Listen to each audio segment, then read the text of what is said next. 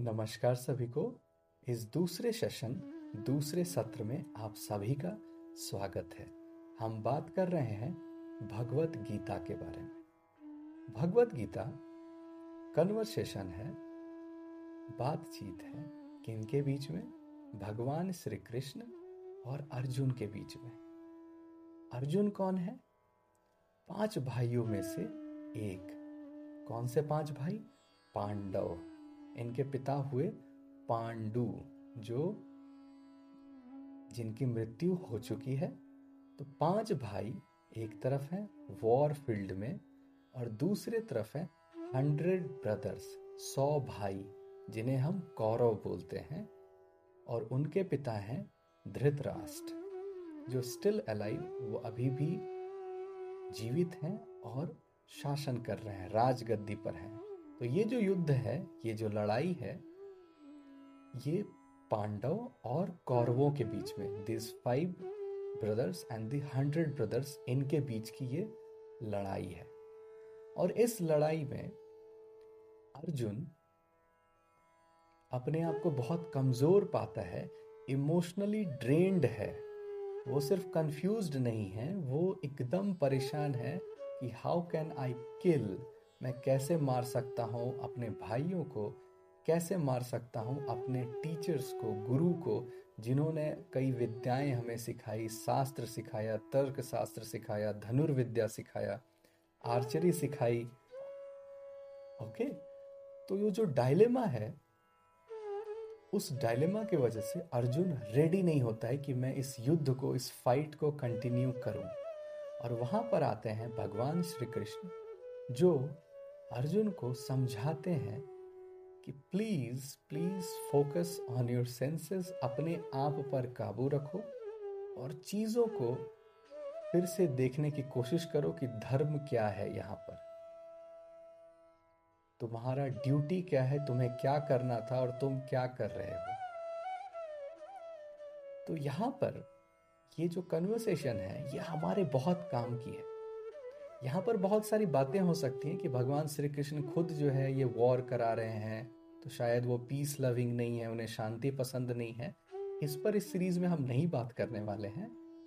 बस ये बात करने वाले हैं कि जब भी लाइफ में आपको टास्क दिया जाता है, या आपका एक कुछ गोल होता है, एक टाइम आता है कि जब उससे आपका सीधा सामना होता है, जो आपकी ड्रीम होगी या फिर आपकी ड्यूटी है, सीधा सामना होता है और आप अपने आप को इनकेपेबल महसूस करने लगता है। ये कुछ उस उस स्टूडेंट की तरह है जो पिछले दो साल से मॉक टेस्ट दिए जा रहे हैं एग्ज़ाम्स की तैयारी किए जा रही है और बहुत अच्छा परफॉर्म कर रहा है। लेकिन जब एग्ज़ाम में रियल में बैठता है वो तो वो कंफ्यूज हो जाता है, वो परेशान हो जाता है, उसका माइंड ठीक से वर्क नहीं करता है और वो अपने क्वेश्चंस को, अपने जो वो आसान क्वेश्चन थे उसके लिए जब वो रूम में बैठा था, लेकिन एग्ज़ाम हॉल में वो नहीं कर पाता।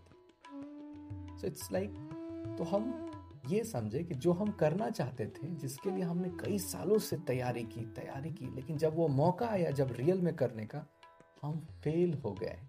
क्योंकि हमने हमने अपने नर्व्स को कंट्रोल में नहीं रख पाए हम। नर्वस हो गए, हम चीज़ों को नहीं संभाल पाए। ओके तो इस लर्निंग से आपको वो जो जो कॉन्फिडेंस है, वो जो जो शक्ति है उस परिस्थिति, उस सिचुएशन को संभालने की, झेलने की गाइड करने की कमांड करने की वो आती है भगवत गीता के टीचिंग्स से। तो यहाँ पर लड़ाई हो रही है। क्यों लड़ाई हुई? ये महाभारत की कहानी में है। ये जो पूरी स्टोरी है, वो महाभारत का हिस्सा है।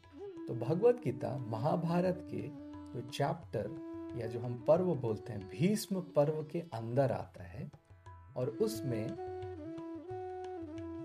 जो अर्जुन है, जब वो कांपता है, उसकी बॉडी ट्रेम्बल करती है, हाथ से जो धनुष है, गांडीव, वो गिरने गिरने को हाथ से फिसल रहा है, वो इतना कमज़ोर हो चुका है। उस समय भगवान वो शब्द बोलते हैं, वो समझाने की कोशिश करते हैं कि अर्जुन तुम कौन हो? और ये प्रकृति क्या है और ये सृष्टि में जो हो रहा है, ये क्यों हो रहा है और कौन करवा रहा है? ठीक है? तो इस विद्या को या इस इस जो नॉलेज सिस्टम पे जो हम बात करने वाले हैं तो यहाँ पर मैं कुछ डिमांड करने वाला हूँ आपसे कि आपको एज अ शिष्य स्टूडेंट आपको मानना है अपने आप को और मुझे गुरु मानने की ज़रूरत नहीं है, लेकिन मेरे शब्दों को, ये जो मेरी बातें हैं, जो सीधा मैं भगवत गीता से ला रहा हूँ तो आप भगवत गीता को ही अपना गुरु मानेंगे। और इस गुरु मानने से क्या है, तात्पर्य, क्या मीनिंग है, कि आप में श्रद्धा भावना होनी चाहिए, आप में रेवरेंस अपने समर्पण की भावना होनी चाहिए कि मुझे कुछ सीख मिलने वाली है। Today I will learn something new ये आपके अंदर होनी चाहिए। ठीक है?